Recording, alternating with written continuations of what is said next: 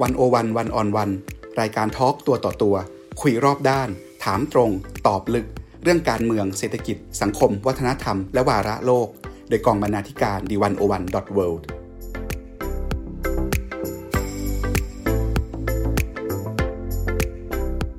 สวัสดีครับวันนี้รายการหนึ่งศูนย์หนึ่ง วัน ออน วัน ยุคพอดแคสต์เจาะลึกวิกฤตโควิดชวนคุณผู้ฟังสำรวจโลกธุรกิจใหม่หลังโควิด สิบเก้า กันครับวิกฤตครั้งนี้ส่งผลกระทบต่อวิถีธุรกิจในระบบทุนนิยมโลกาภิวัตน์อย่างไรธุรกิจทั้งเก่าและใหม่ต้องปรับตัวรับการเปลี่ยนแปลงใหญ่ยังไง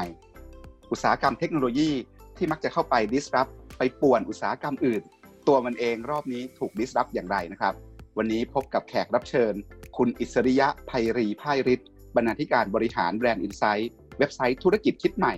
และผู้ร่วมก่อตั้ง Blognone เว็บข่าวและชุมชนคน ไอ ที รุ่นบุกเบิกเลยนะครับทั้งสองเว็บนี้ในปัจจุบันก็เป็นส่วนหนึ่งของบริษัทวงในมีเดียจำกัดเจ้าของเว็บและแอปรีวิวร้านอาหารและร้านค้าที่พวกเรารู้จักกันดีในนามวงในครับวันนี้ผมปกป้องจันวิทย์ดำเนินรายการ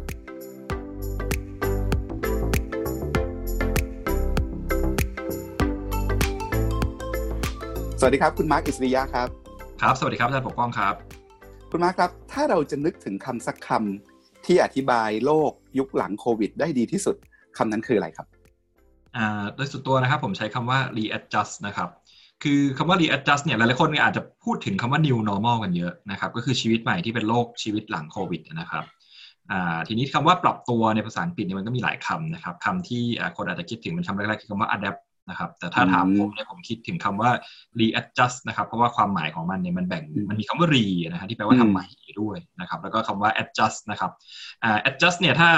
ถ้าเป็นสายพวกแบบเครื่องเสียงเนี่ยมันก็จะมีมีความหมายประมาณเหมือนปรับเสียงอะปรับระดับเสียงปรับจูนอะไรอย่างเงี้ยนะครับก็คือ tuning เอ่อเราต้องมาจูนจูนกันใหม่นะครับก็ก็ก็คิดว่าเป็นคำที่ดีนะครับว่า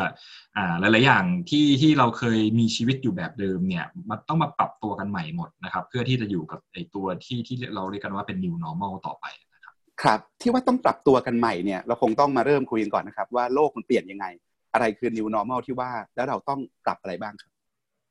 คือคำว่า new normal ก็พูดกันมาเยอะนะครับในรอบนี้นะครับทีนี้ผมก็พยายามนั่งคิดตัวเป็นเฟรมในการคลิปนะครับว่า new normal ในยุคของหลังโควิดเนี่ยมันเป็นยังไงบ้างนะครับก็คิดว่าหลักๆเลยเนี่ยสิ่งคือการที่มีโควิดเนี่ยมันทำให้ทุกคนต้องหยุดนะครับคือสิ่งที่เคยเคลื่อนไหวอยู่เนี่ยมันหยุดนะครับ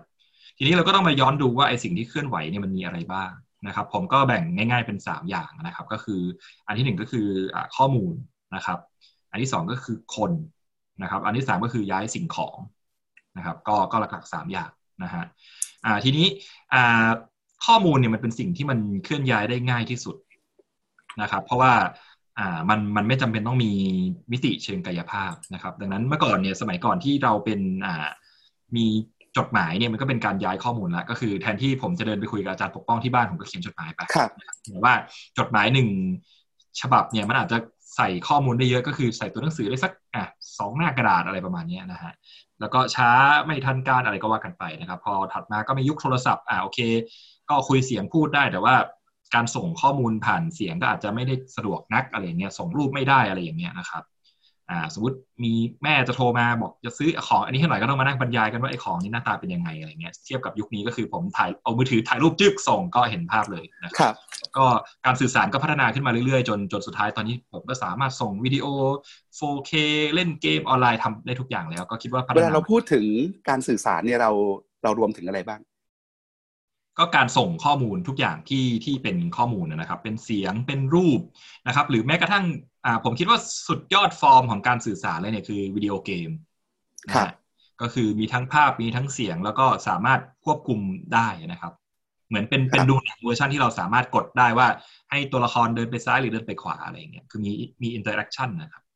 ก็เราดูตั้งแต่เรื่องฮาร์ดแวร์เรื่องซอฟต์แวร์เรื่องเน็ตเวิร์กรวมไปถึงพวกเรื่องคอนเทนต์เรื่องโฆษณาเรื่องอะไรแบบนี้เลยใช่ไหมครับเวลาเราพูดถึงโลกของการสื่อสารคือคือการสื่อสารเนี่ยก็ถ้าเกิดว่ามองว่าอ่าได้รับผลกระทบอย่างไรกับโควิดบ้างนะครับอันนี้คงจะต้องบอกว่า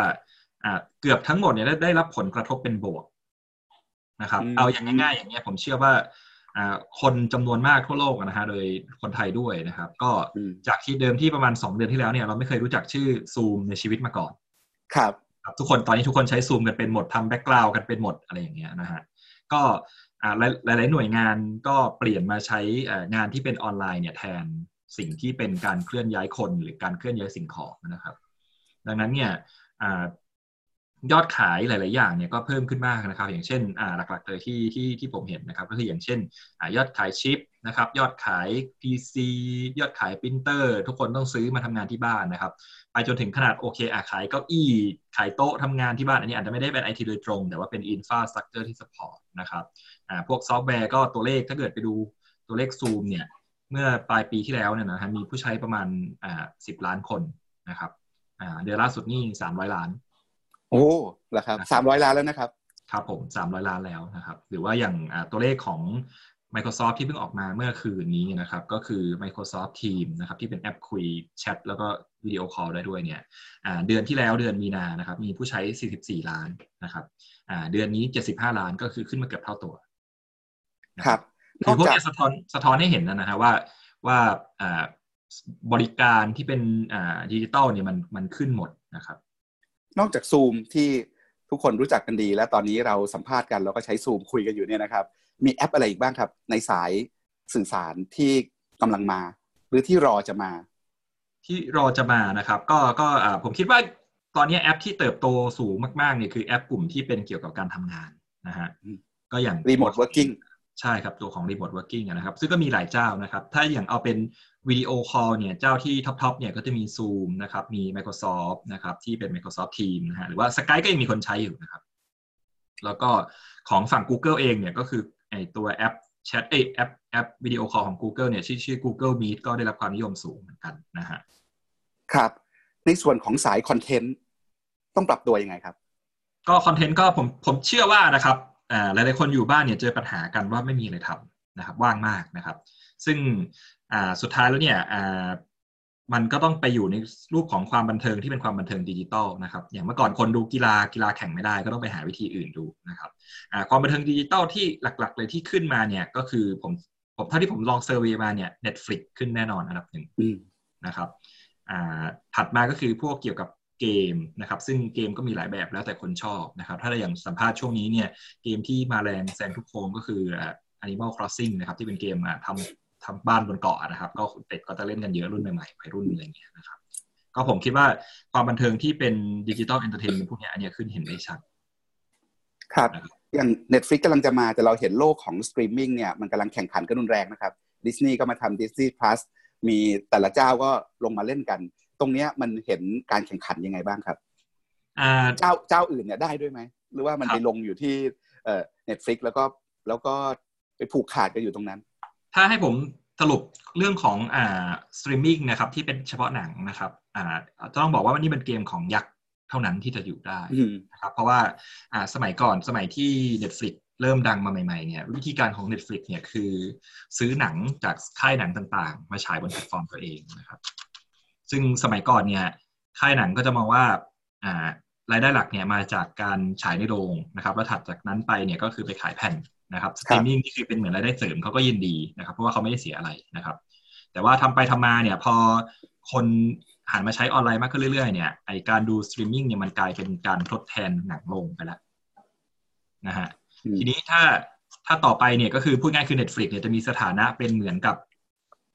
โรงหนังที่ใหญ่สุดในโลกนะฮะครับก็จะมีอำนาจต่อรองกับค่ายหนังสูงมากนะครับค่ายหนังแล้วยิ่งตอนนี้โรงหนังปิดหมดด้วยปิดหมดทั่วโลกด้วยดังนั้นค่ายค่ายเอ่อพวกค่ายหนังที่จากเดิมเนี่ยคือสร้างหนังอย่างเดียวไม่ต้องทำโรงเองเนี่ยตอนนี้เขาก็ต้องมาทำโรงเองละก็คือเป็นพวกบริการอย่างเช่นอ่า Disney Plus หรือว่าของเจ้าอื่นๆก็มีนะครับอย่างเช่นอ่า เอช บี โอ Max อะไรอย่างเงี้ยนะฮะก็คือทำกันทุกเจ้านะครับแล้วก็แต่ละเจ้าเนี่ยก็จะเอาหนังของตัวเองมาฉายนะครับแล้วเพื่อหวังว่าอ่าจะเปลี่ยนโมเดลจากที่เมื่อเมื่อก่อนเนี่ยอ่าเราเรียกกันว่าเป็น horizontal integration นะครับก็คือค่ายหนัง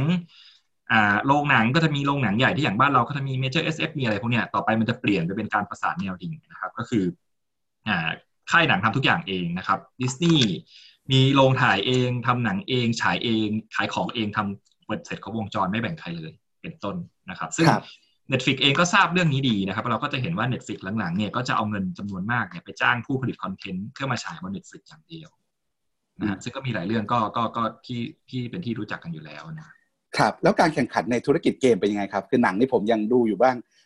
ดูเยอะเลยไม่ใช่อยู่บ้างแต่ว่าเกมเนี่ยเป็นคนที่ไม่ได้เล่นเกมนะครับแต่ว่าเขาสนใจแล้วก็อยากรู้แล้วเห็น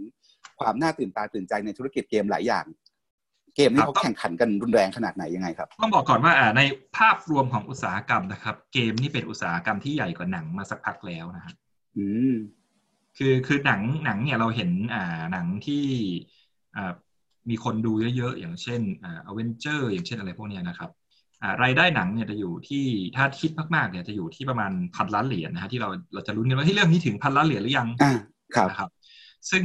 หนังอย่าง Star Wars อย่าง Avenger อย่าง Frozen อย่างเงี้ยใช้เวลาอาจจะสักประมาณเดือนสองเดือนเนี่ยในการทำรายได้ให้ถึงพันล้านเหรียญนะครับแต่ว่าถ้าเป็นเกมที่อ่าดังๆหน่อยออกใหม่ๆนะครับอย่างเช่นอ่า Call of Duty อะไรพวกเนี้ยนะครับอาจจะใช้เวลาสักประมาณไม่เกินหนึ่งสัปดาห์หลังขายในการทำรายได้พันล้านเหรียญนะครับอันนี้อันนี้คือสิ่งที่เกิดขึ้นมาสักประมาณ สี่ถึงห้า ปีแล้วด้วยนะครับไม่ใช่เพิ่งเกิดครับก็คือพูดง่ายๆฟอร์มฟอร์มของของเกมเนี่ยมันทำเงินได้เร็วกว่าหนังเยอะนะครับแต่โอเคไอ้เรื่องว่าต้นทุนการสร้างอะไรพวกนี้ก็ก็ก็อีกเรื่องนึงนะฮะแล้วการแข่งขันในตลาดเกมนี่รุนแรงไหมครับการแข่งขันในตลาดเกมก็ต้องบอกว่าตอนนี้เกมเนี่ยมันเป็นฟอร์มของเอนเตอร์เทนเมนต์ที่มันกว้างมากนะครับคือผมซื้อ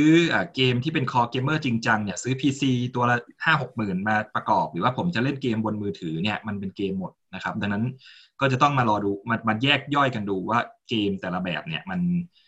มันอาจจะจับกลุ่มต่างกันนะครับตั้งแต่เกมที่เป็นเขาเรียกเป็นเกมเมอร์จริงจังหรือว่าเป็นเป็นเกมเมอร์ที่นานๆเล่นทีอะไรอย่างเงี้ยนะครับซึ่งช่วงหลังเนี่ยวงการเกมเนี่ยมันจะมีพัฒนาการที่สำคัญก็คือเกมอ่ะไม่ต้องซื้อ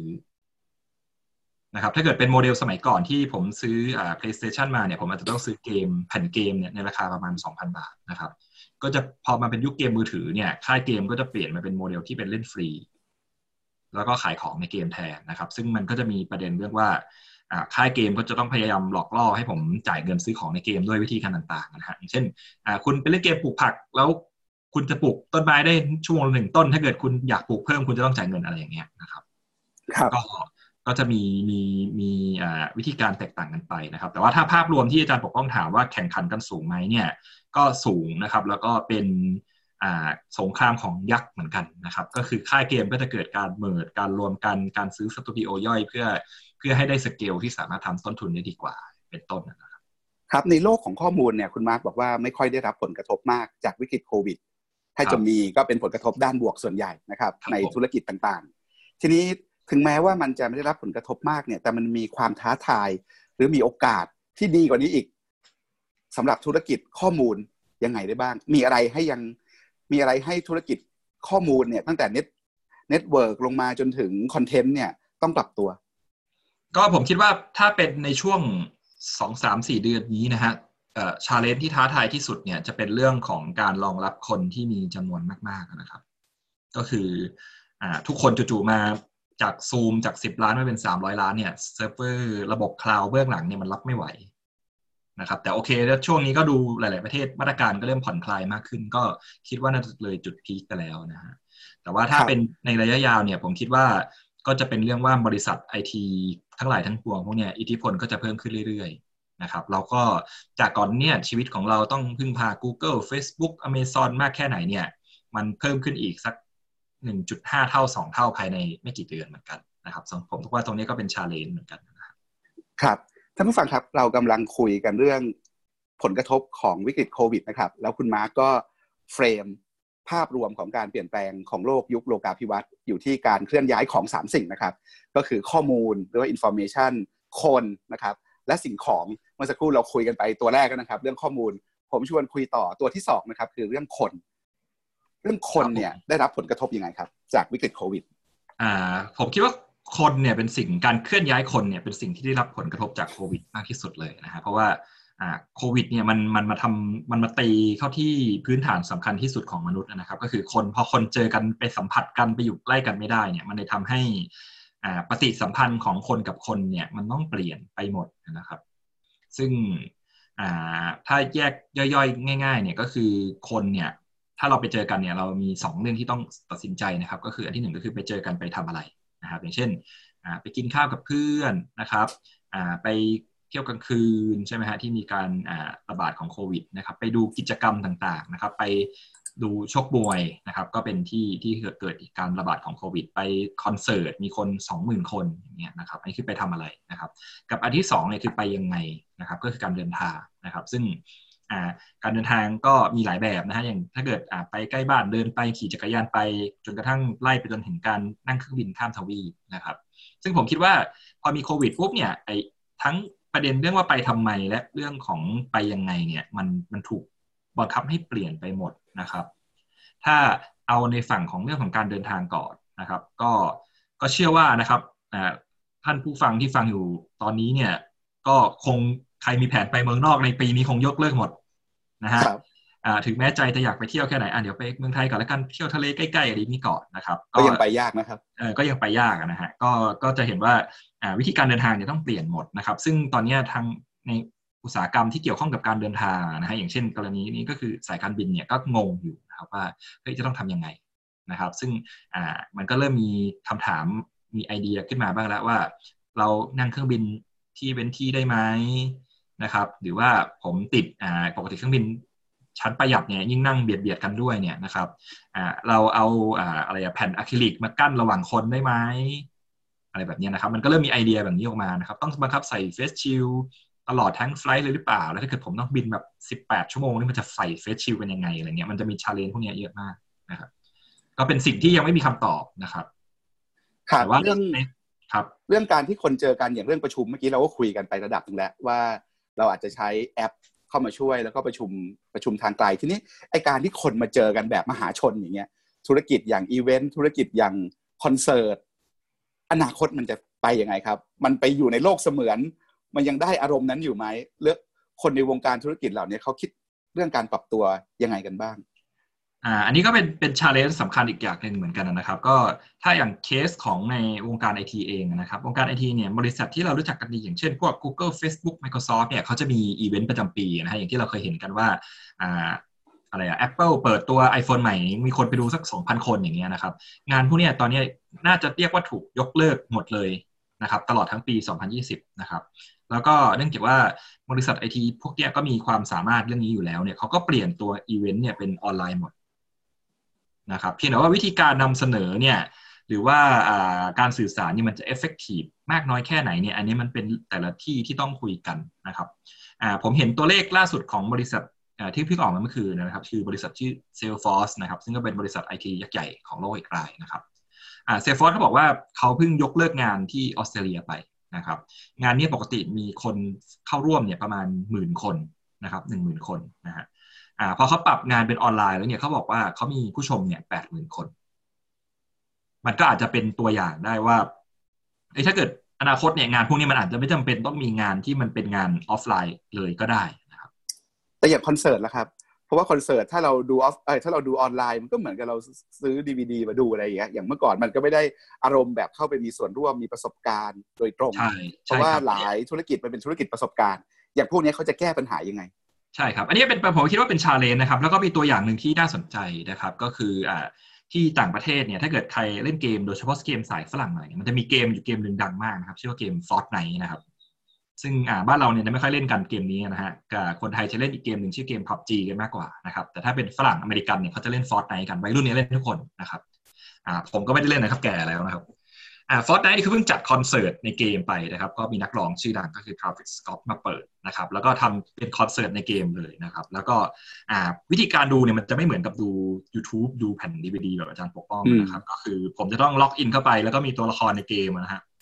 แล้วก็ไปวิ่งวิ่งเดินๆในเกมนะครับแล้วก็มีนักร้องโผล่เข้ามาในเกมนักร้องตัวใหญ่มากนะฮะเป็นมอนสเตอร์นะครับแล้วก็ไปดูกันแล้วเขาก็จะมีนักร้องเข้ามาร้องเพลงในเกมมีเอฟเฟกต์เอฟเฟกต์มากมายนะครับอ่าคนดูสิบสองล้านคนนี่คือกิจกรรมที่ต้องล็อกอินเข้าไปดูพร้อมกันนะครับก็ก็พอผมเห็นข่าวนี้ผมรู้สึกว่าเฮ้ยเราแก่แล้วว่าไม่เข้าไม่เข้าไม่ค่อยถึงเลยครับไม่รู้ว่าไปที่เราจะดูคอนเสิร์ตก็คิดว่าเป็นเป็นเรื่องของไลฟ์สไตล์คนรุ่นใหม่ด้วยนะฮะว่าอ่าอีเวนต์แบบที่เราอาจจะคิดว่าไอ้คอนเสิร์ตมันต้องเป็นดูในฮอลล์มันถึงจะได้อารมณ์มันอาจจะไม่จำเป็นขนาดนั้นก็ได้คือถามว่าอนาคตหมดโควิดแล้วยังมีอยู่ไหมก็คงยังมีนะฮะแต่ว่ามันก็เป็นตัวอย่างที่ดีที่แสดงให้เห็นว่ามันก็มีคนอีกเจเนอเรชันหนึ่งหรืออย่างน้อยก็อีกกลุ่มนึงเนี่ยที่เขารับได้กับกับประสบการณ์แบบใหม่อย่างนี้นะครับคือเวลาเราพูดถึงคนมารวมตัวกันมาก เมื่อกี้เราพูดถึงคอนเสิร์ตใช่ไหมครับผมก็อดนึกไปถึงเรื่องการชุมนุมประท้วงทางการเมืองไม่ได้ครับโลกยุคหลังโควิด สิบเก้า เนี่ยจะชุมนุมประท้วงกันยังไงครับก็ผมเห็นตัวอย่างของอิสราเอลนะครับที่เขามีโซเชียลดิสแทนซิ่งก็ก็น่ารักดีนะยืนห่างๆกันนะครับแต่คิดว่าโจทย์จริงๆของการประท้วงยุคใหม่เนี่ยมันน่าจะเป็นโมเดลของฮ่องกงนะครับก็คืออ่าคีย์หลักของฮ่องกงเนี่ยโอเคอาจจะไม่ได้มีเรื่องเรื่องโควิดเรื่องอะไรพวกนี้อาจจะเป็นเรื่องของการมีวัคซีนมีอะไรอย่างเงี้ยมีอิมมูนิตี้มีอะไรก็ว่ากันไปนะครับแต่ผมคิดว่าโจทย์ใหญ่ของการประท้วงเนี่ยมันจะเป็นเรื่องของการอ่า surveillance นะครับก็คือโมเดลฮ่องกงเนี่ยอ่ารัฐบาลก็มีกล้องวงจรปิดมีวิธีการต่างๆในการ identify นะฮะว่าว่าไอ้คนเนี่ยที่มันออกมาประท้วงที่มันอยู่ในรูปเนี่ยมันคือใครนะครับแล้วก็ไปจับนะครับซึ่งซึ่งชาวประท้วงชาวฮ่องกงเขาก็จะมีวิธีการในการซ่อนตัวการพรางตัวมากมายนะครับอย่างเช่นปิดมือถือไม่ให้เข้าไปดูไม่ให้สามารถเช็คได้ว่าเอ้ยมีมือถือเครื่องเนี่ยเบอร์เนี่ยเข้ามาในพื้นที่อะไรอย่างเงี้ยนะครับหรือว่าจนถึงการปิดหน้าปิดตาอะไรทุกอย่างนะครับก็ก็ผมคิดว่าโจทย์โจทย์น่าจะมาจากฝั่งฮ่องกงอ่ะที่เป็นต้นแบบที่ดีนะครับครับจากเรื่องข้อมูลมาเรื่องคนคราวนี้มาเรื่องใหญ่เลยครับเรื่องเรื่องสิ่งของแล้วเมื่อเราพูดถึงการเคลื่อนย้ายของในระบบทุนนิยมโลกาภิวัตน์นี่ก็ต้องไล่มาตั้งแต่เรื่องเอ่อการการวิจัยและพัฒนาใช่ไหมครับการประดิษฐ์ของมาจนถึงการผลิตจนถึงการกระจายจนถึงการซื้อขายจนถึงการทำการตลาดในโลกของซัพพลายเชนของสิ่งของตรงนี้เนี่ยได้รับผลกระทบมหาศาลเลยจากโควิด สิบเก้า มันมันจะเปลี่ยนโลกของสิ่งของยังไงครับอาจารย์คืออย่างแรกเลยเนี่ยนะครับผมคิดว่าอันที่คนไทยน่าจะสัมผัสกันได้เนี่ยนะครับก็คือช่วงแรกเนี่ยหน้ากากอนามัยมันขาดแคลนมากนะครับซึ่งซึ่งผมก็สงสัยเหมือนกันนะฮะว่าแบบหน้ากากมันก็ไม่ได้ไม่ใช่เรื่องยากนี่หว่าทำไมมันขาดแคลนนะครับปรากฏว่าต้นเหตุอันนึงจริงๆเนี่ยมันเกิดจากไอ้ตัวสารเคมีที่เอาไว้พ่นหน้ากากนะครับซึ่งมันมันมีเฉพาะในจีนนะพอจีนช่วงจีนปิดประเทศกอดใครเพื่อเลยทำให้ซัพพลายเชนในจีนเนี่ยมันชะงักแล้วทั้งโลกเนี่ยชะงักตามไปด้วยนะก็ผมคิดว่าเคสเคสเนี่ยมันเป็นตัวอย่างที่ดีว่าเฮ้ยโควิดเนี่ยมันทำให้ตัวซัพพลายเชนที่ที่ปัจจุบันมันเชื่อมกันหมดทั้งโลกเนี่ยมันมีปัญหานะครับก็อันนี้อันที่หนึ่งนะครับก็ก็คิดว่าโลกหลังโควิดเนี่ยมันจะทำให้เรื่องของซัพพลายเชนเนี่ยหลายประเทศก็ต้องคิดใหม่ทำใหม่กันเหมือนกันนะครับอย่างในอเมริกาเนี่ยเราก็จะเห็นว่าตั้งแต่โดนัลด์ทรัมป์ขึ้นมาเนี่ยมันก็มีเสียงเรียกร้องนะฮะให้บริษัทอเมริกันเนี่ยกลับมาผลิตของในอเมริกาให้มากขึ้นอยู่แล้วนะครับอย่างเช่น Apple ทำไมคุณไม่มาผลิต iPhone ในอเมริกาอะไรอย่างเงี้ยนะครับซึ่งในทางปฏิบัติมันก็ไม่ง่ายนะครับเพราะว่ามันมีเรื่องความเกี่ยวพันของซัพพลายเชนมีเรื่องต้นทุนมีเรื่องอะไรพวกนี้กันอยู่เยอะนะครับแต่ว่าพอพอมีโควิดแล้วปุ๊บเฮ้ยหลายๆประเทศก็เริ่มคิดว่าเฮ้ยแบบมันมันไม่ได้แล้วอ่ะมันก็ต้องเปลี่ยนนะครับทีนี้ถ้าเกิดว่าเรามาดูในรายละเอียดนะครับผมคิดว่าในฝั่งของการคิดของเนี่ยคิด อาร์ แอนด์ ดี เนี่ยมันคงไม่กระทบมากเพราะมันใช้คนน้อยนะครับแล้วแรงงานส่วนใหญ่เนี่ยมันเป็นแรงงานถ้าถ้าใช้ภาษาเศรษฐศาสตร์ก็เป็นแรงงานไวท์คอลลาร์นะครับก็คือทำงานออนไลน์นั่งโต๊ะได้นะครับอย่างเอายกตัวอย่างการผลิต iPhone ก็ได้นะครับเอ่อ engineer ของ Apple ก็ก็สามารถทำงานที่บ้านได้ค่อนข้างจะเกือบหมดอยู่แล้วนะฮะแต่พอมันข้ามไปถึงการผลิตปุ๊บเนี่ยมันก็จะมีปัญหาทันทีว่าอ่าเพราะว่าในโรงงานเนี่ยมันต้องมีคนนะครับถ้ามีคนติดโควิดหนึ่งคนเนี่ยสิ่งที่เจ้าของโรงงานกลัวที่สุดเนี่ยคือกลัวโดนปิดโรงงานไม่ได้กลัวโควิดนะครับกลัวรัฐมาปิดโรงงานนะครับก็จะทำให้อ่าช่วงนี้ธุรกิจไม่ค่อยดีอยู่แล้วเนี่ยเจ๊งไปอีกนะครับซึ่งตรงนี้มันก็จะเร่งให้เกิดการนำอ่าออโตเมชันขึ้นมาใช้มากขึ้นเยอะนะครับจากเดิมที่เราพูดกันว่าอ่าแรงงานจะตกงานจะต้องเอาอ่าหุ่นยนต์เอาแขนกลเอาสายพานมาใช้นะครับอาจจะไม่ได้จริงจังกันนักนะครับเจ้าของโรงงานถ้าเป็นยุคเก่าหน่อยก็อาจจะบอกว่าเอ้ยคนงานพวกนี้อยู่กันมาสิบปีทำงานกันมานานนะครับเราอย่าเพิ่งเอาหุ่นยนต์มาเลยเอาเลี้ยงคนไว้ก่อนดีกว่านะครับพอมาเป็นถึงโควิดปุ๊บก็เฮ้ยถ้าโควิดมาไอ้พวกนี้ติดโควิดสักคนนี่ชิบหายแน่นอนงั้นเรารีบเปลี่ยนเป็นหุ่นยนต์เลยดีกว่านะครับซึ่งผมคิดว่าเรื่องนี้เกิดขึ้นเกิดขึ้นทั้งโลกนะครับก็ก็ก็เป็นเป็นโจทย์อีกเหมือนกันว่าถ้าเกิดเอาระบบอัตโนมัติเนี่ยซึ่งในรอบห้าปีหลังเนี่ยผมคิดว่าหลายๆอย่างมันถูกลงมากๆแล้วนะคือเมื่อก่อนหุ่นยนต์อาจจะเป็นหลักล้านอย่างเงี้ยแต่ตอนนี้อาจจะไม่ถึงล้านแล้วก็ได้นะครับก็ก็เป็นโจทย์เหมือนกันว่าถ้าเกิดมีคนตกงานจากอ่าภาคอุตสาหกรรมกันมากๆนะครับอย่างเช่นในเมืองไทยก็ช่วงนี้ก็โรงงานปิดกันไปเยอะนะครับเปิดกลับมาเนี่ยเจ้าของโรงงานจะบอกว่าเฮ้ยไม่ต้องกลับมาแล้วก็ได้ครับแล้วเรื่องการกระจายของเรื่องการขนส่งนี่เปลี่ยนมั้ยครับยังไงอ่าเรื่องการกระจายของเนี่ยอาจจะต้องขอขอบวก ย้อนกลับไปถึงปัจจุบันยุคก่อนหน้านี้ก่อนแล้วกันนะครับยุคอะไร before covid ใช่ไหม บี ซี ครับเวลาเราไปเดินห้างเนี่ยนะครับสมมติผมออกไปเดินห้างนะครับใกล้บ้านเนี่ยฟังก์ชันในการเดินห้างเนี่ยมันมีสองเรื่องนะครับคืออันที่หนึ่งเนี่ยคือผมเนี่ยไปเลือกว่าผมจะซื้อของอะไรนะครับเป็นการโปรเซสของการการแนะนำผลิตภัณฑ์หรือการค้นหาผลิตภัณฑ์นะครับในภาษาสายการตลาดก็จะเป็น product discovery อะไรอย่างเงี้ยก็คือผมเดินดูเฮ้ยชั้นนี้มีไอ้นี่ลดราคาน่าซื้อจังเลยอะไรเงี้ยแล้วก็ตัดสินใจซื้อตอนนั้นนะครับแล้วขนของกลับไปที่ห้างเนี่ยก็คือผมก็ซื้อพนักงานก็ใส่ถุงมาให้ผมก็อ่ะเดินกลับไปขึ้นรถขึ้นรถไฟฟ้ากลับบ้านนะครับอันจบนะครับอ่าถามว่ามันเป็นประสบการณ์ที่ดีไหมนะฮะในการออกไปซื้อของเนี่ยก็ดีนะครับเราก็ซื้อของสนุกได้เลือกของอ่าซื้อของกลับบ้านแหมลื่นลมออกไปกินข้าวด้วยออกไปดูหนังด้วยทำอย่างอื่นด้วยนะครับเป็นประสบการณ์ที่ดีนะครับแต่ถามว่ามันมี efficient ไหมในทางอ่าเศรษฐศาสตร์เนี่ยไม่ค่อยนะครับผมอาจจะต้องออกจากบ้านพร้อมกันทั้งบ้านห้าคนเนี่ยเพื่อไปซื้อของหนึ่งชิ้นนะฮะจ่ายค่ารถไฟฟ้าห้าคนก็หลายร้อยนะครับเพื่อซื้อของหนึ่งย้ายของหนึ่งชิ้นจากห้างกลับไปที่บ้านนะครับนี่ยังไม่รวมต้นทุนเรื่องของการนำของจากโรงงานเข้ามาไว้ที่ห้างพื้นที่ต้นทุนในการจัดวางจัดแสดงอีกนะครับทีนี้พอมีโควิดมาปุ๊บเนี่ยมันเลยทำถูกบีบให้โมเดลที่เป็นอีคอมเมิร์ซเนี่ยที่มันมีประสิทธิภาพมากกว่าเนี่ยมันเข้ามาแทนได้นะครับ อ, อธิบายง่ายๆก็คืออย่างเช่นว่าผมสั่งของออนไลน์เนี่ยคนส่งของไม่ว่าจะเป็นยี่ห้อไหนก็ตามนะฮะเป็น Curry เป็น ดี เอช แอล เป็นอะไรก็ว่าไปนะครับวันหนึ่งเนี่ยเขาจะส่งของเนี่ยห้าสิบถึงหนึ่งร้อยชิ้น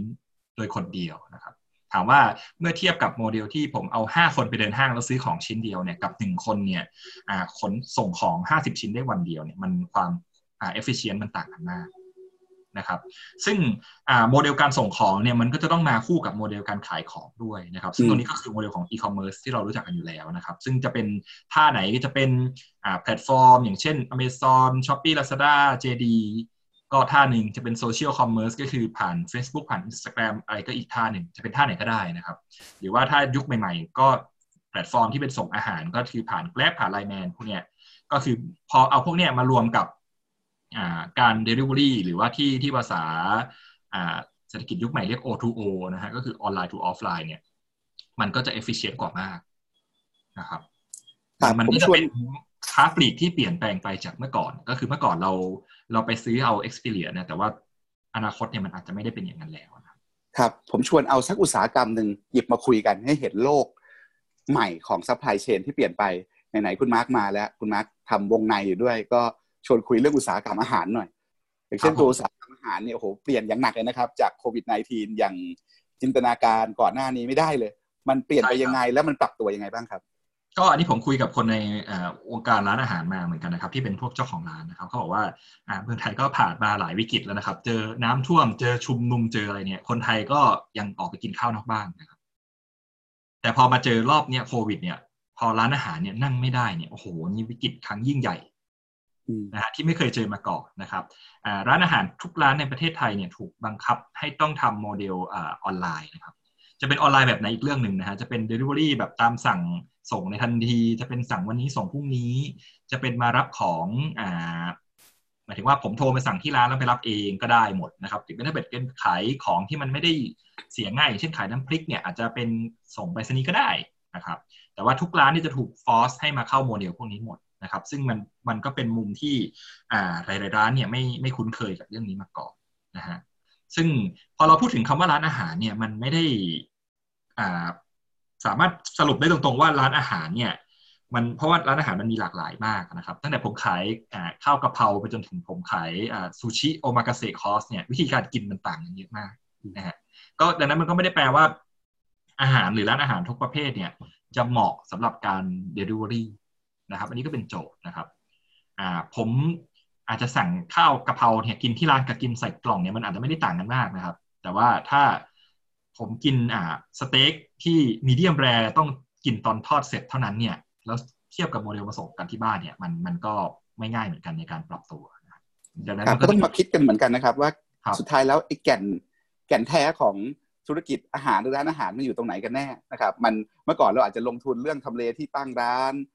แต่งร้านอย่างหรูหราสวยงามรอบนี้ไอ้ value พวกนั้นนี่ไม่ได้ไม่ได้ใช้เลยในใช่ครับไม่ได้ใช้เลยนะครับอย่างอย่างนี้ชัดอีกตัวอย่างนึงที่คิดว่าชัดเจนเห็นภาพที่สุดก็คือร้านชาบูนะฮะ กินที่บ้านนี่ยากมากนะครับแล้วก็เห็นมีมีร้านชาบูร้านปิ้งย่างหลายร้านเนี่ยจะต้องใช้โมเดลว่าซื้อเนื้อแถมเตากันแล้วนะฮะเพื่อให้ลูกค้าสามารถกลับไปกินที่บ้านได้ครับเห็นการปรับตัวอะไรที่น่าสนใจบ้างครับของไทยก็ได้หรือของต่างประเทศก็ได้ที่เกี่ยวข้องกับธุรกิจอาหารและร้านอาหารก็ผมคิดว่าที่ชัดเจนแน่ๆเนี่ยก็คือเรื่องของอ่า delivery นะครับก็คือทุกคนเนี่ยสามารถถูกบังคับให้อ่าต้องเข้ามาทำในเกม delivery กันหมดนะครับทีนี้เคสของไม่ว่าจะเป็นของเมืองไทยของต่างประเทศเองเนี่ยอ่าไอบริการที่เราเรียกก็เป็นแพลตฟอร์ม delivery เนี่ยมันจะคิดตามระยะทางเป็นหลักนะครับดังนั้นถ้าเกิดอาจารย์ปกป้องอยากกินอ่าข้าวขาหมูที่อยู่ฝั่งทนเนี่ยที่อยู่ไกลห่างจากบ้านไปสิบห้ากิโลเนี่ยอาจจะต้องคิดหนักนะครับเพราะว่าอ่าค่าส่งแพงกว่าค่าข้าวแน่ๆนะครับอ่าถ้าเป็นเมื่อก่อนเราขับรถออกไปซื้อเองเนี่ยเราอาจจะเข้าข้างตัวเองได้ว่าเฮ้ยเราออกมาขับรถเที่ยวอะไรเงี้ยค่าค่าน้ำมันเราไม่คิดอะไรเงี้ยก็ไม่ได้คิดไม่ได้คิดอะไรมากแต่ว่าพอพอเปลี่ยนมาใช้ delivery ที่มันเห็นต้นทุนกันชัดๆเนี่ยอันนี้เริ่มยากแล้วนะครับอ่าดังนั้นเนี่ยสิ่งที่จะตามมาจากโมเดล delivery เนี่ยก็คือเป็นโมเดลที่ในต่างประเทศก็มีพูดกันพอสมควรนะครับก็คือโมเดลที่เรียกว่าเป็น cloud kitchen หรือว่า ghost kitchen นะครับถ้าให้อธิบายง่ายๆก็คือว่าผมอาจจะอยากกินร้านอาหารชื่อดังบางร้านที่อยู่ไกลบ้านมากเนี่ยก็ไม่เป็นไรนะครับผมขอให้ร้านนี้เนี่ยมาเปิดครัวนะครับที่ที่ถ้าเกิดเป็นโมเดลพวกร้านเชนอย่างเช่นพวกโออิชิพวกอะไรพวกนี้เขาก็มีทำนะครับที่เขาเป็นครัวกลางนะอ่าเพื่อเพื่อทำให้ต้นทุนมันดีกว่าเนี่ยผมอาจจะกระจายตัวครัวกลางเนี่ยอาจจะเป็นสักสี่มุมเมืองก็ได้นะครับอ่าตรงที่อ่าภาคฝั่งเหนือกรุงเทพอาจจะมีรังสิตที่หนึ่งนะครับบางนาที่หนึ่งปิ่นเกล้าที่หนึ่งอะไรอย่างเงี้ยนะครับเพื่อให้ cover สี่มุมเมืองนะครับแล้วก็มีอ่าเชฟที่ผ่านการเทรนมาแล้วนะครับว่าอ่าพวกคุณสามารถทำอาหารได้รสชาติคงที่ไม่ว่าคุณจะทำจากครัวที่ไหนนะครับแล้วก็ขายผ่านแอปพวกนี้อย่างเดียวโดยโดยไม่จำเป็นต้องมีหน้าร้านเลยนะครับถ้าเกิดสมมุติว่าอยากกินผัดไทยชื่อดังนะครับที่ได้มิชลินสตาร์เนี่ยผมก็อาจจะไม่ต้องไปต่อคิวที่ร้านอีกแล้วนะครับผมก็กดสั่งในแอปพวก delivery ได้เลยนะครับแล้วก็เขาก็จะเลือกสาขาที่ใกล้บ้านเราที่สุดมาให้แทนนะครับซึ่งตรงนี้จะคล้ายๆกับโมเดลของ fast food ในปัจจุบันนะครับโลกเศรษฐกิจยุคร้านร้านพวกนี้ไม่จำเป็นต้องมีหน้าร้านเลยนะครับครับโลกเศรษฐกิจยุคใหม่เนี่ยเป็นโลกของแพลตฟอร์มคือแพลตฟอร์มนี่มีบทบาทมหาศาลนะครับเมื่อกี้เราคุยกันก็มีบทบาทมากเลยทั้งในส่วนเรื่องการขายในส่วนเรื่องการกระจายเรื่องการส่งของนะครับมันมีโจทย์อะไรในโลกเศรษฐกิจแพลตฟอร์มที่เราต้องจับตาแล้วมันก็มีปัญหาใช่ไหมครับที่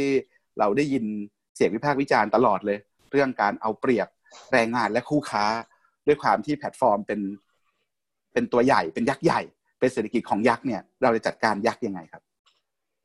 อ่าผมคิดว่าหลักๆเลยนะนะฮะก็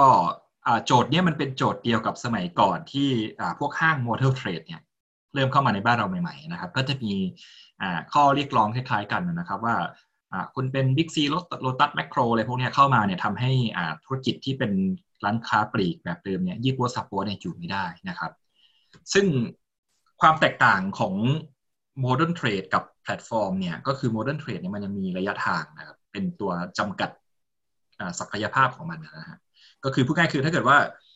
บ้านผมอยู่ห่างจากตัว Modern Trade ใหญ่ๆเนี่ยสักสิบกิโลเนี่ยอาจจะเริ่มคิดหนักละนะครับเราก็อาจจะไปซื้อ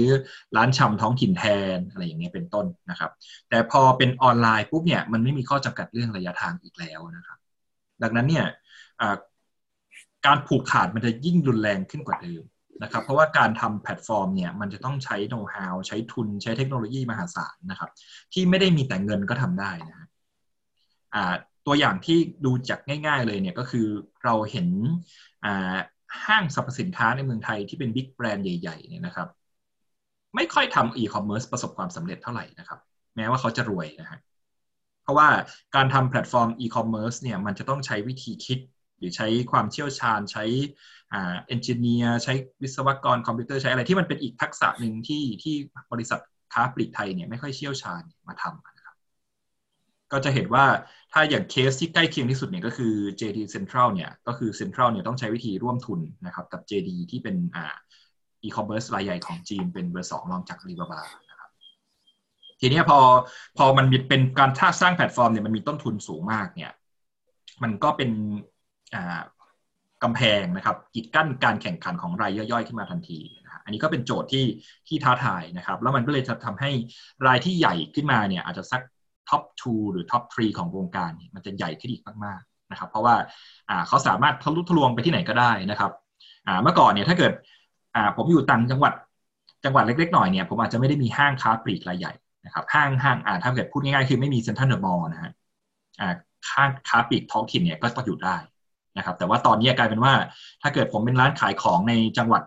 ย่อยๆพวกเนี้ยนะครับสกลนครร้อยเอ็ดชุมพรอะไรพวกเนี้ยไม่ว่าจะจังหวัดไหนก็ตามในประเทศไทยเนี่ยคู่แข่งของผมคือ Shopee Lazada นะครับมันเลยทำให้รายเล็กๆที่ความสามารถในการแข่งขันต่ำเนี่ยยิ่งอยู่ยากเข้าไปอีกนะครับรัฐต้องเข้ามากำกับดูแลยังไงครับกำกับดูแลเศรษฐกิจแพลตฟอร์มที่เมื่อกี้เราคุยกันเป็นเจ้าใหญ่ยักษ์ใหญ่แล้วก็มีลักษณะข้ามชาติด้วยแล้วก็อยู่ในทุกมิติของชีวิตด้วยมันมีโจทย์ที่จะต้องส่งเสริมการแข่งขันแล้วก็ทำลายการผูกขาดยังไงอ่าผมคิดว่าอันนี้รูปแบบเนี่ยจะคล้ายๆกับธุรกิจอ่าโทรคมนาคมในปัจจุบันนะครับอ่าธุรกิจอย่างเช่นโอเปอเรเตอร์มือถือเนี่ยมันเป็นธุรกิจที่ต้องลงทุนสูงคล้ายๆกันนะครับก็คืออ่าต้องตักเสามือถือต้องไปประมูลขึ้นเป็นแสนล้านต้องเป็นอะไรอย่างเงี้ยนะครับก็ถ้าเกิดยกตัวอย่างของเมืองไทยเนี่ยก็จะเห็นว่ากสทช.เนี่ยจะพูดเรื่องการส่งเสริมให้มีการโอเปอเรเตอร์รายที่สี่เนี่ยเข้ามาแข่งขันกับ เอ เอส ดี Tech True เนี่ยมานานมากแล้วตั้งแต่ตอนประมูล ทรีจี ใหม่ๆนะฮะซึ่งมันไม่เคยเกิดขึ้นเลยนะครับเพราะว่าตัวธุรกิจเองเนี่ยมันต้องใช้เงินลงทุนสูงมากนะครับก็คนที่จะเข้ามาเนี่ยก็ไม่ง่ายนะครับผมคิดว่าคล้ายๆกันนะครับก็คือหน้าใหม่ที่จะเข้ามาอยู่ในวงการอย่างแพลตฟอร์มไม่ว่าจะเป็นอีคอมเมิร์ซหรือเป็นอะไรก็ตามเนี่ยมันจะเกิดขึ้นได้ยากแล้วนะครับถ้าเกิดมาถึงตอนนี้นะฮะถ้าเกิดสักสิบปีที่แล้วอาจจะพอไหวนะครับแต่ตอนนี้นี่ผมว่ายากแล้วนะครับสิ่งที่รัฐควรทำเนี่ยคือรัฐต้องทำให้เกิดการแข่งขันในหมู่เพลเยอร์ในตลาด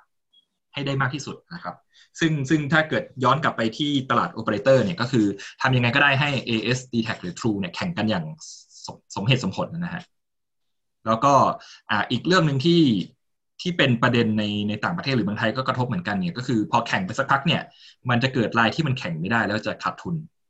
นะครับแล้วก็จะมีการควบกิจการระหว่างกันนะฮะพอควบกิจการแล้วเนี่ยจากที่เดิมที่เพลเยอร์มันน้อยอยู่แล้วเนี่ยสามรายมันอาจจะเหลือสองรายก็ได้มันก็การแข่งขันมันยิ่งน้อยเข้าไปอีกนะครับซึ่งตัวอย่างที่จับต้องได้มากที่สุดเลยเนี่ยก็คืออ่าธุรกิจเรียกรถยนต์นะครับซึ่งก่อนหน้านี้ในบ้านเราก็มี Uber กับมี Grab นะครับแต่ว่าพอตอนหลังเนี่ย Uber เนี่ยเขาประสบปัญหาทางธุรกิจของเขาเองจนเขาต้องถอนตัวออกจากอาเซียนไปเนี่ยเขาก็ขายหุ้นให้กับ Grab นะครับก็เลยทำให้อ่าธุรกิจในอาเซียนเนี่ยของ Grab เนี่ยแทบจะไม่มีคู่แข่งเลยนะครับอาจจะมีคู่แข่งในบางประเทศนะครับอย่างเช่นที่อินโดนีเซียมีโกเจ็กนะครับแต่ว่าในหลายๆประเทศเนี่ยอย่างเช่นเมืองไทยเนี่ยก็คือแทบจะไม่มีเลยนะฮะก็พอเป็นตลาดที่เป็นผู้เล่นรายเดียวเนี่ยมันก็ก็มีปัญหาในเรื่องการคุณภาพการให้บริการเรื่องการขึ้นราคาเรื่องอะไรต่างๆที่ที่ผมคิดว่าก็ผู้ใช้ Grab เนี่ยก็น่าจะน่าจะค่อนข้างเจอกันมาเยอะนะครับเราเห็นตัวอย่างการกำกับดูแลดีๆในโลกไหมครับอย่างเช่นในยุโรปนี้ที่เป็นเป็นหัวเรือใหญ่เลยในแง่ของการคิดนวัตกรรมในการดูแลจัดการกำกับดูแลกิจการพวก Big Tech เหล่านี้ใช่ครับก็คืออ่าภูมิภาคที่ค่อนข้างจะก้าวหน้าที่สุดก็คือยุโรปนะครับก็เขาทำกันยังไงอ่าก็ยุโรปก็จะมีหน่วยงานที่เป็นอ่าระดับของ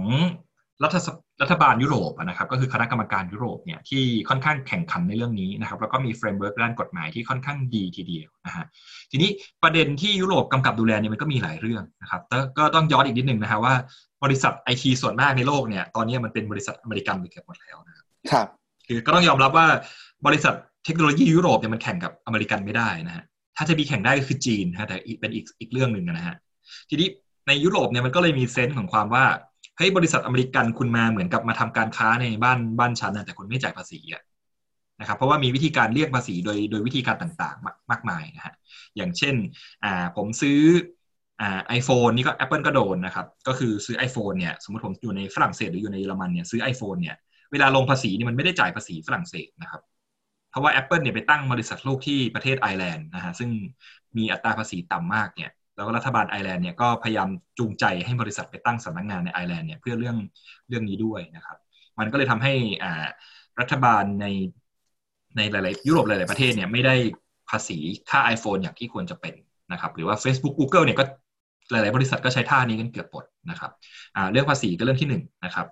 อ่าแล้วก็เรื่องการแข่งขันก็มีอีกนะครับอย่างเช่นกรณีของ Google นะฮะ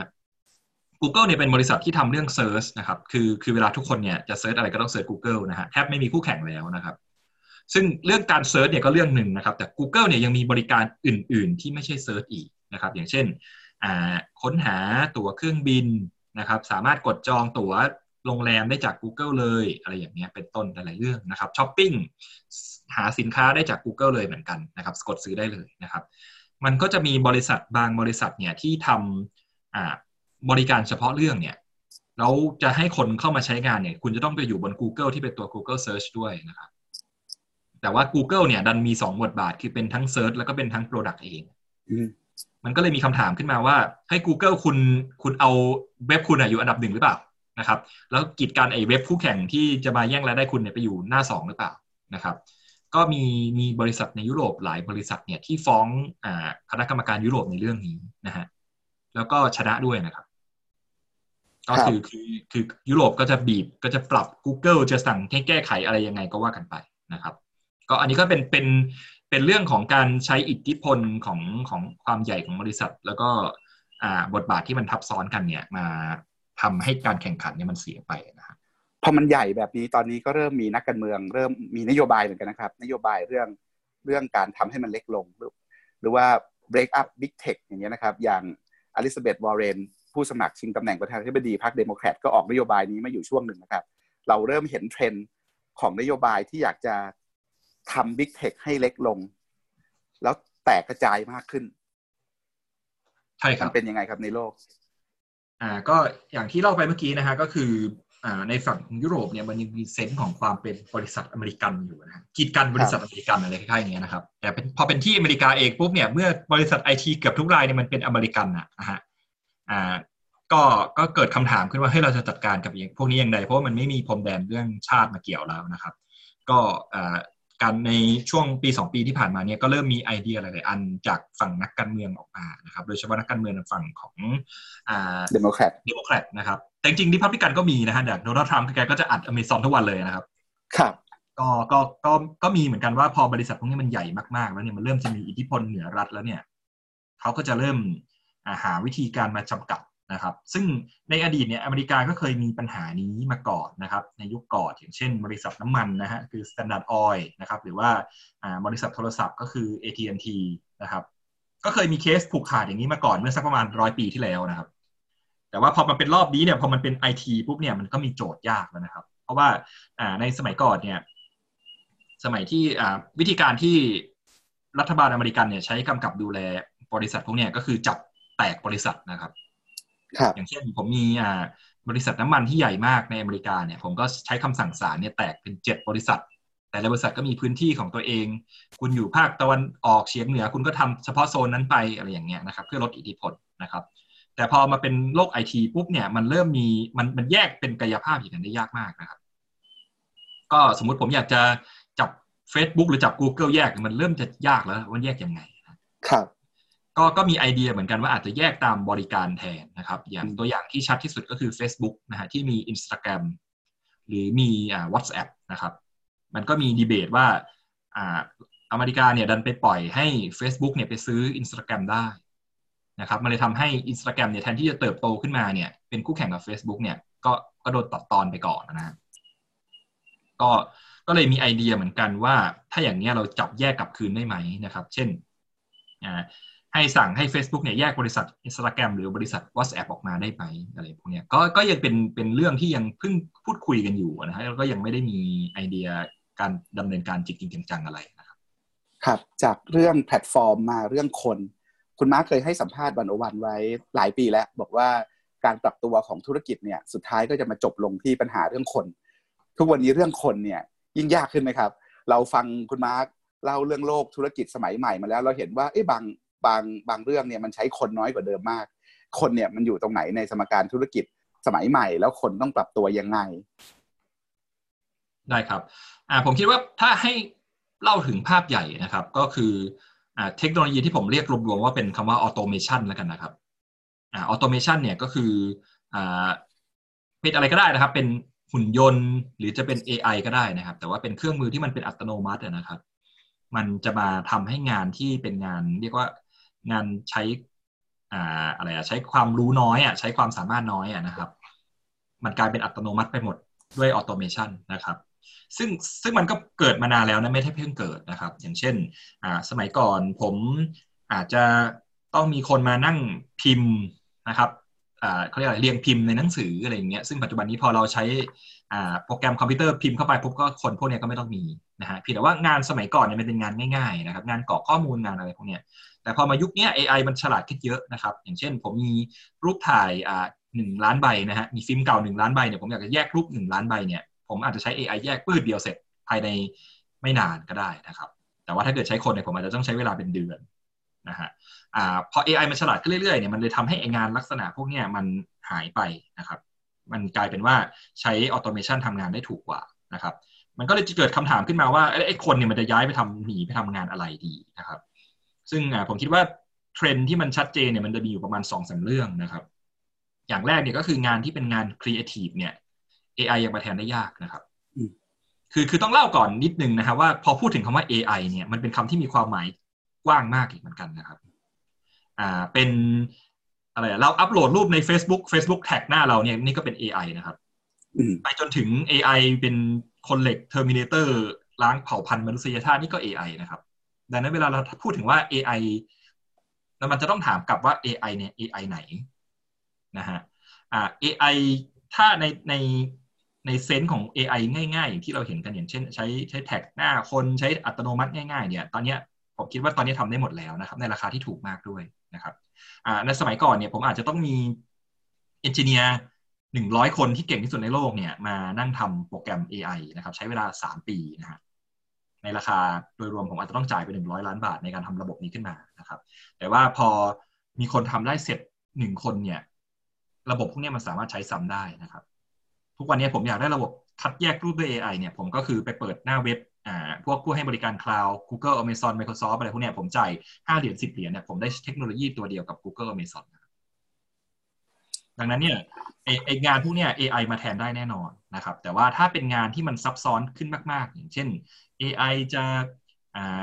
เล่นโกะได้แบบ เอ ไอ ของ Google เนี่ยอันเนี้ยเริ่มยากละนะครับเริ่มยากเริ่มแพงแล้วนะครับที่ทางของคนอยู่ตรงไหนครับ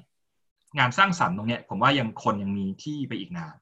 นะครับอ่าผมคิดว่า เอ ไอ เนี่ยยังไม่สามารถมาแทนเรื่องของการเขียนบทหนังเขียนบทละครการแต่งเพลงการสร้างเกมพวกนี้ผมว่ายังทำไม่ได้ในอย่างน้อยก็อีกสิบปีข้างหน้าเนี่ยยังไม่ได้นะครับนอกจากธุรกิจสร้างสรรค์มีธุรกิจอะไรอื่นอีกบ้างครับอีกอันนึงที่คิดว่าเป็นเทรนด์สำคัญเนี่ยก็คืองานที่มันจำเป็นต้องใช้ร่างกายหรือใช้มือนะอย่างเช่นอ่างานที่เป็นงานคราฟต์งานไม้งานอ่าถักทออะไรพวกนี้ที่ที่ชั้นสูงหน่อยนะครับหรือว่างานที่เป็นเกี่ยวกับการดูแลคนอ่าถ้าเกิดอ่าใครเคยอ่านหนังสือของคุณอ่ะยูวัลนะครับฮาดาริที่เขียนเรื่องซาเปียนส์นะครับอ่าเขาก็จะพูดไว้ค่อนข้างชัดนะฮะว่าอ่าหมอเนี่ยจะสูญพันธุ์ก่อนพยาบาลนะครับเพราะว่าหน้าที่ของหมอในโรงพยาบาลเนี่ยคืออ่าวินิจฉัยโรคนะครับซึ่งงานพวกนี้ เอ ไอ มันแทนได้นะฮะคือผมก็มีอ่าระบบเซ็นเซอร์ระบบอะไรพวกนี้แล้วสามารถเขียนโปรแกรมให้มันดีเทคโรคเนี่ยอาจจะทำได้ดีกว่าหมอนะครับแต่ว่างานเปลี่ยนเสื้อผู้ป่วยอะไรพวกนี้นะครับที่เป็นงานที่ต้องสัมผัสกับคนเนี่ยมัน เอ ไอ มันแทนไม่ได้ง่ายๆนะครับก็คิดว่างานที่ต้องใช้มืองานที่ต้องใช้อ่าความอ่าใส่ใจเอาใจใส่ความเป็นมนุษย์สูงพวกนี้อันนี้น่าจะน่าจะยังคนยังอยู่ได้อีกนานนะครับครับเราคุยกันสุดท้ายที่คิดว่า เอ ไอ ยังทำเทียบกับคนได้ยากเนี่ยคืองานที่ต้องทำงานกันเป็นทีมนะครับคือมีทักษะของการคนนึงทำหลายฟังก์ชันสูงอย่างอย่างง่ายๆอย่างเอาอย่างเรื่องกีฬาก็ได้นะครับคือการที่มีฟุตบอลมีคนนี้ส่งบอลให้คนนั้นคนนี้อะไรอย่างเงี้ยผมคิดว่า เอ ไอ อาจจะยังทำได้ไม่ดีนักนะครับงานที่ต้องทำเป็นทีมเวิร์คครับเราคุยกันเรื่องดีมานด์ในตลาดแรงงานคือคนหรือว่าธุรกิจต้องการแรงงานแบบไหนมาทำอะไรทีนี้ฝั่งซัพพลายของแรงงานคือตัวพวกเราแต่ละคนเนี่ยถ้าอยากจะอยู่รอดในโลกยุคใหม่ในธุรกิจใหม่เนี่ยต้องอัพสกิลเรื่องอะไรบ้างครับก็ก็เนี่ยครับอย่างที่บอกนะครับก็คืออ่าหลักๆเลยนะครับผมคิดว่างานที่สกิลที่ทุกคนจะมีเหมือนกันแน่ๆเนี่ยก็คือสกิลเกี่ยวกับ ไอ ที นะครับซึ่งอ่าก็มีการพูดกันมาเยอะนะครับว่าการเขียนโปรแกรมเนี่ยมันจะเป็นภาษาที่สามนะครับเหมือนกับเราพูดภาษาแม่ภาษาอังกฤษแล้วก็ภาษาโปรแกรมมิ่งสักภาษานะครับ แต่ถ้าเกิดพูดในเซนที่มันกว้างกว่านั้นเนี่ยคือเวลาพูดถึงการเขียนโปรแกรมอ่ะคนก็จะต้องนึกถึงว่าหน้าจอคอมแล้วก็มีตัวหนังสือเยอะๆที่อ่านไม่รู้เรื่องนะครับแต่ว่าผมคิดว่าถ้าเกิดพูดในเซนที่มันกว้างกว่านั้นเนี่ยการเขียนโปรแกรมสั่งงานคอมพิวเตอร์เนี่ยมันก็มีหลายแบบนะครับถ้าบ้านไหนมีเด็กๆอายุสักประมาณไม่เกินสิบขวบเนี่ยอาจจะคุ้นกับเกม Minecraft นะครับหรือว่าเกมอีกเกมนึงที่เป็นคู่แข่งกันก็คือ Roblox นะครับก็ผมว่าเกมในลักษณะเนี้ยมันก็มีมีมีมีส่วนที่เป็นของการเขียนโปรแกรมอยู่สูงโดยที่อาจจะไม่ต้องเขียนโปรแกรมในเซนส์แบบดั้งเดิมเลยเหมือนกันนะครับคือสุดท้ายมันคือทักษะในการวางแผนและการสั่งงานว่าให้จะให้คอมพิวเตอร์ทำอะไรซึ่งซึ่งอันนี้ผมคิดว่าเป็นเป็นทักษะที่สำคัญนะครับครับคุณมาร์คครับวิกฤตรอบนี้บางคนก็บอกว่าเป็นจุดจบของ Hyper Globalization นะครับมันท้าทายทั้งการค้าเสรีการลงทุนเสรี Global Supply Chain ความร่วมมือระดับนานาชาตินะครับคนก็จะคิดแล้วว่าโอ้โหเราพูดถึงองค์กรเหนือรัฐองค์กรโลกบาลเนี่ยมันไม่สามารถปกป้องชีวิตผู้คนได้คนก็หันกลับไปหาชาติที่เป็นยูนิตที่คุ้นเคยที่สุดจับต้องได้ใกล้ตัวที่สุดนะครับเกิดเวฟเรื่องชาตินิยมขึ้นมาทีนี้เวลาเรานึกถึงชาตินิยมเราก็มักจะนึกถึงว่าเป็นพลังล้าหลังโจทย์ตอนนี้น่าสนใจคืออยากจะชวนคุณมาร์คคุยตรงเนี้ยเราเราเปลี่ยนชาตินิยมได้ไหมจากพลังล้าหลังให้กลายเป็นพลังก้าวหน้าหรือทำมันยังไงเราเราจะสร้างชาตินิยมใหม่ขึ้นมายังไงแล้วไอ้ชาตินิยมใหม่ที่ว่าเนี่ยมันจะพาเราไปสู่เศรษฐกิจการเมืองแบบไหนครับก็จริงๆผมก็ได้ไอเดียนี้มาจากการอ่านบทความในหนึ่งศูนย์หนึ่งหลายชิ้นนะครับที่ค่อนข้างประทับใจคือของอ่าอาจารย์นิธินะครับอ่าก็ซึ่งก็โอเคก็ต้องยอมรับว่าแกก็เป็นอ่าผู้เชี่ยวชาญในเรื่องนี้นะครับก็แกก็ตั้งคำถามไว้ดีนะครับว่าอ่าชาตินิยม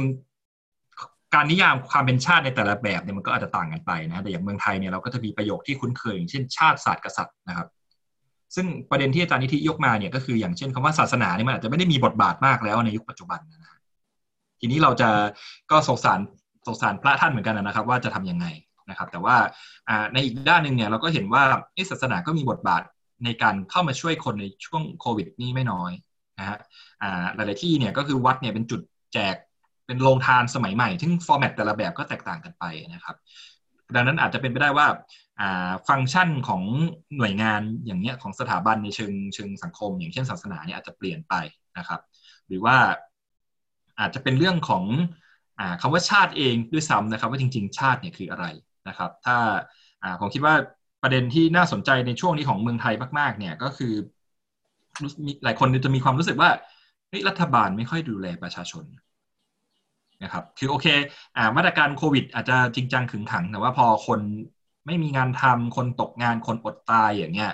รู้สึกว่าเฮ้ยแบบทำไมทำไมเราเห็นความเชื่องช้าความไร้ประสิทธิภาพขึ้นมากมายนะครับก็ก็มันอาจก็อาจจะเป็นหนึ่งในประเด็นที่อาจารย์นิธิพูดไว้ก็ได้นะครับว่าคำว่าชาติของไทยนี่มันไม่เคยมีประชาชนอยู่ในนั้นมาก่อนนะครับเพราะฉะนั้นชาตินิยมใหม่ที่เรากำลังคุยกันคือเป็นชาติที่มีประชาชนแล้วมันจะโยงไปถึงเศรษฐกิจยังไงมันโยงไปถึงการเมืองยังไง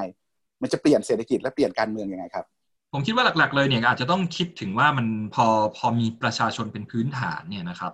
อ่า priority แรกๆของชาติเนี่ยมันจะต้องทำเพื่อประชาชนก่อนนะฮะอ่าอย่างง่ายๆอย่างเงี้ยอย่างเมืองไทยนะครับเราเป็นประชาชนเนี่ยเราเดินออกไปหน้าบ้านเนี่ยออกไปที่ถนนเนี่ยอ่าผมเชื่อว่าไม่มีใครเดินบนฟุตบาทได้ตลอดทางมันจะต้องเจอร้านค้าเอาของมาตั้งเจอเสาไฟฟ้าเจอท่อน้ำเจออะไรพวกเนี้ยนะครับอันนี้อาจจะเป็นตัวอย่างที่เห็นสะท้อนเห็นว่าเฮ้ยชาติไทยเนี่ยแค่ฟุตบาทเนี่ยมันยังไม่เห็นหัวประชาชนเลยครับหรือชาติยุคใหม่เนี่ยอาจจะต้องเริ่มคิดมาจากตรงนี้ว่าเฮ้ยคุณจะดูแลประชาชนเป็น first priority ได้ยังไงทำยังไงให้ให้ประชาชนได้ได้มีชีวิตที่ดีในระดับหนึ่งก่อนอะไรอย่างเงี้ยนะครับผมชวนคุยรูปธรรมขึ้นกันอ่าโยมได้ชมผมชวนคุยรูปธรรมขึ้นนิดนึงเรื่องเศรษฐกิจสมมุติเราพูดถึงเศรษฐกิจชาตินิยมใหม่เนี่ยรูปธรรมของเศรษฐกิจชาตินิยมใหม่ที่มีประชาชนอยู่ในนั้นมันจะเป็น business model แบบไหนแล้วมันตอบโจทย์การเปลี่ยนแปลงของประเทศไทยในทุนนิยมโลกาภิวัตน์ใหม่เนี่ยยังไงครับโหโจทย์ยากจังอาจารย์ปกป้องอ่าคิดว่าผมคิดว่าก็จริงๆก็จะเหมือนกับที่นักวิชาการหลายท่านที่พูดไว้นะฮะว่าโมเดลรัฐสวัสดิการเนี่ยมันก็จะเพิ่มเข้ามาเยอะนะครับเพียงแต่ว่าอ่าพูดรัฐสวัสดิการมันก็ไม่ใช่ยาวิเศษที่แก้ทุกอย่างนะครับคือรัฐสวัสดิการปุ๊บเนี่ยคำถามแรกที่เจอเนี่ยก็คือเฮ้ยเงินเอามาจากไหนนะครับอันที่สองคือจัดการเงินยังไงนะฮะซึ่งผมคิดว่าปัญหาที่เมืองไทยเป็นมานานแล้วแล้วก็ ถ้าแก้เรื่องนี้ไม่ได้เนี่ยก็จะยังเป็นปัญหาไปอีกเนี่ยก็คืออ่าเรื่องของการกระจายอำนาจท้องถิ่นนะครับที่ว่ารัฐส่วนกลางเนี่ยมีอำนาจทุกอย่างนะครับเอาง่ายๆอย่างเช่นว่าอ่าสมัยก่อนผมเคยไปอ่าจอดรถอยู่ข้างอ่าวัดพระแก้วนะครับพาเพื่อนไปเที่ยวนะครับแล้วโดนจับนะครับเพราะว่าจอดรถผิดที่นะครับผมก็เฮ้ยแบบเอาก็อ่ามันไม่มีป้ายติดนี่ตำรวจก็จะบอกว่าอ๋อก็เนี่ยป้ายอยู่อีกฝั่งนึงของหัวถนนน่ะคนละฝั่งกันป้ายตอนคุณไม่ไปดูเองผมรู้สึกเฮ้ยมันไม่ make sense แต่ว่าถ้าเกิดมองในเชิงโครงสร้างแล้วเนี่ยมันก็เกิดขึ้นเพราะว่าหน่วยงานที่ปักป้ายกับหน่วยงานที่บังคับใช้กฎหมายเนี่ยก็คืออ่ากรุงเทพกับตำรวจเนี่ยมันเป็นคนละฟังก์ชันกันเลยนะครับก็ผมคิดว่าประเด็นพวกเนี้ยถ้าถ้าเมืองไทยเนี่ยสามารถทำเรื่องการกระจายอำนาจท้องถิ่นได้ดีขึ้นนะฮะก็ก็การจัดการทรัพยากรการจัดการงบประมาณให้ให้ท้องถิ่นได้ตรงใจที่สุดเนี่ยมันอาจจะดีขึ้นในระดับหนึ่งนะครับแล้วก็เป็นคิดสิ่งคิดที่คิดว่าประเทศไทยจะเป็นต้องเปลี่ยนนะครับในในยุคยุคหลังโควิดนะครับครับคือในโลกเสรีนิยมใหม่เนี่ยเวลาเรามองในทุนคนก็จะบอกว่าที่เราเรามองไม่เห็นชาติก็เพราะว่าไม่ว่าในทุนชาติไหนในทุนหัวสีอะไรเนี่ยก็แสวงหากำไรสูงสุดกันทั้งนั้นทีนี้ในโมเดลเศรษฐกิจแบบชาตินิยมใหม่เนี่ยสมมติเราจะเรียกมันแบบนั้นเนี่ยถ้าในกรณีอย่างประเทศไทยเอาสมมติอย่างประเทศไทยเนี่ยนายทุนไทยเนี่ยทำไงนายทุนไทยเนี่ยมันจะรักคนไทยมากกว่านายทุนประเทศอื่นไหมหรือเราจะทำยังไง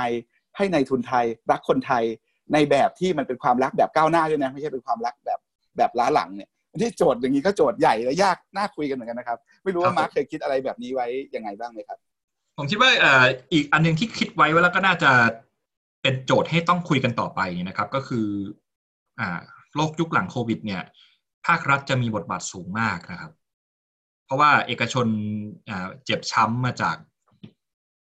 วิกฤตเศรษฐกิจนะครับทีนี้ถ้าภาครัฐเนี่ยโอเคภาครัฐก็ก็เนื่องจากว่ามีสัมพันธ์กับประชาชนอีกแบบคือต้องคุ้มครองประชาชนผ่านการจ่ายภาษีผ่านอะไรเนี่ยโปรเจกต์หลายๆอย่างที่จะต้องทำต้องเกิดการลงทุนครั้งใหญ่เนี่ยรัฐจะต้องเป็นผู้นำนะครับซึ่งคำถามสำคัญมากๆเลยเนี่ยก็คือรัฐจะทำทำโปรเจกต์ใหญ่ๆเนี่ยยังไงนะฮะซึ่งโมเดลหนึ่งที่ผมคิดไปได้เนี่ยก็คือคิดว่ารัฐอาจจะต้องกลับมาใช้โมเดลรัฐวิสาหกิจนะครับในการลงทุนบางอย่างที่ภาคเอกชนไม่ลงทุนนะครับแต่เราก็รู้กันดีว่ารัฐวิสาหกิจเนี่ยมันก็มีข้อจำกัดนะครับเรื่องของความไม่มีประสิทธิภาพเรื่องของการคอร์รัปชันเรื่องอะไรพวกนี้อีกนะฮะก็คิดว่าก็เป็นโจทย์ที่ต้องคิดกันต่อไปนะครับว่าถ้าเกิดเราจะต้องสร้างอ่า state enterprise เนี่ยในศตวรรษใหม่เนี่ยมันหน้าตามันควรจะออกมายังไงนะฮะมันถึงจะเดินหน้าไปได้นะครับแล้วก็เป็นรัฐวิสาหกิจที่มีประชาชนอยู่ในนั้นด้วยนะถ้าเข้ากับโมเดลใหม่ที่เรากำลังคุยกันนี่ก็เป็นอีกโจทย์นึงเออเมื่อตอนเมื่อเมื่อสักครู่ก่อนที่ผมจะพูดขัดคุณหักในคุณมากำลังจะพูดถึงชาตินิยมใหม่กับการเมืองใหม่มันสัมพันธ์เชื่อมโยงกันยังไงครับชาตินิยมใหม่นะครับก็ก็การเมืองใหม่ก็ก็อย่างอย่างที่บอกไปเมื่อกี้นะครับก็คือคิดว่าอ่าก็จะมีทั้งเรื่องของรัฐสวัสดิการนะครับเรื่องของการกระจายอำนาจนะครับแล้วก็อ่าเรื่องของการนิยามว่าชาติเนี่ยมันจะต้องมีประชาชนอยู่ในนั้นนะครับถึงว่าโอเควิธีการนำเสนอของแต่ละรูปแบบจะเป็นยังไงเนี่ยผมคิดว่าตอนนี้มันยังอยู่ในชั้นตั้งต้นนะฮะอีกสักพักก็คงจะเริ่มเห็นมันวิวัฒนาการออกมาให้เราเห็นกันมากขึ้นนะครับครับเมื่อต้นปีคุณมาร์คเขียนบทบรรณาธิการ Brand Insight พูดถึงประเทศไทยในทศวรรษที่ศูนย์เปล่าเราอยู่กันมาสิบปีแบบนี้เราเราเจอโควิดเข้าไปอีกทิ้งท้ายกันตรงนี้ครับก่อนจะจากกันว่าอะไรคือทางออกจากทศวรรษที่ศูนย์เปล่าของธุรกิจไทยและของสังคมไทยก็คิดว่าต้องปรับตัวนะครับทีนี้ผมเชื่อว่าคำว่าปรับตัวเนี่ยก็พูดกันมาเยอะแล้วนะครับแต่ว่าตอนนี้มันถ้าเป็นภาษาประวัติศาสตร์ก็เป็นอะไรอะเป็นพระเจ้าตากต้องทุบหม้อข้าวแล้วนะฮะเห็นว่าจะปรับตัวยังไงหลายๆเรื่องเนี่ยเราเรารู้อยู่ก่อนแล้วแหละว่ามันมันต้องทำทางเนี้ยแต่อาจจะไม่มีความกล้าอาจจะไม่มีติดนู่นติดนี่อะไรเงี้ยนะครับแต่ว่าพอตอนนี้เหมือนกับวิกฤตมันมาแล้วไฟไหม้บ้านแล้วยังไงยังไงก็ต้องรอดนะครับซึ่งตัวอย่างของร้านอาหารที่เล่าไปเมื่อตอนต้นเนี่ยก็คิดว่าเป็นตัวอย่างที่ดีนะฮะว่า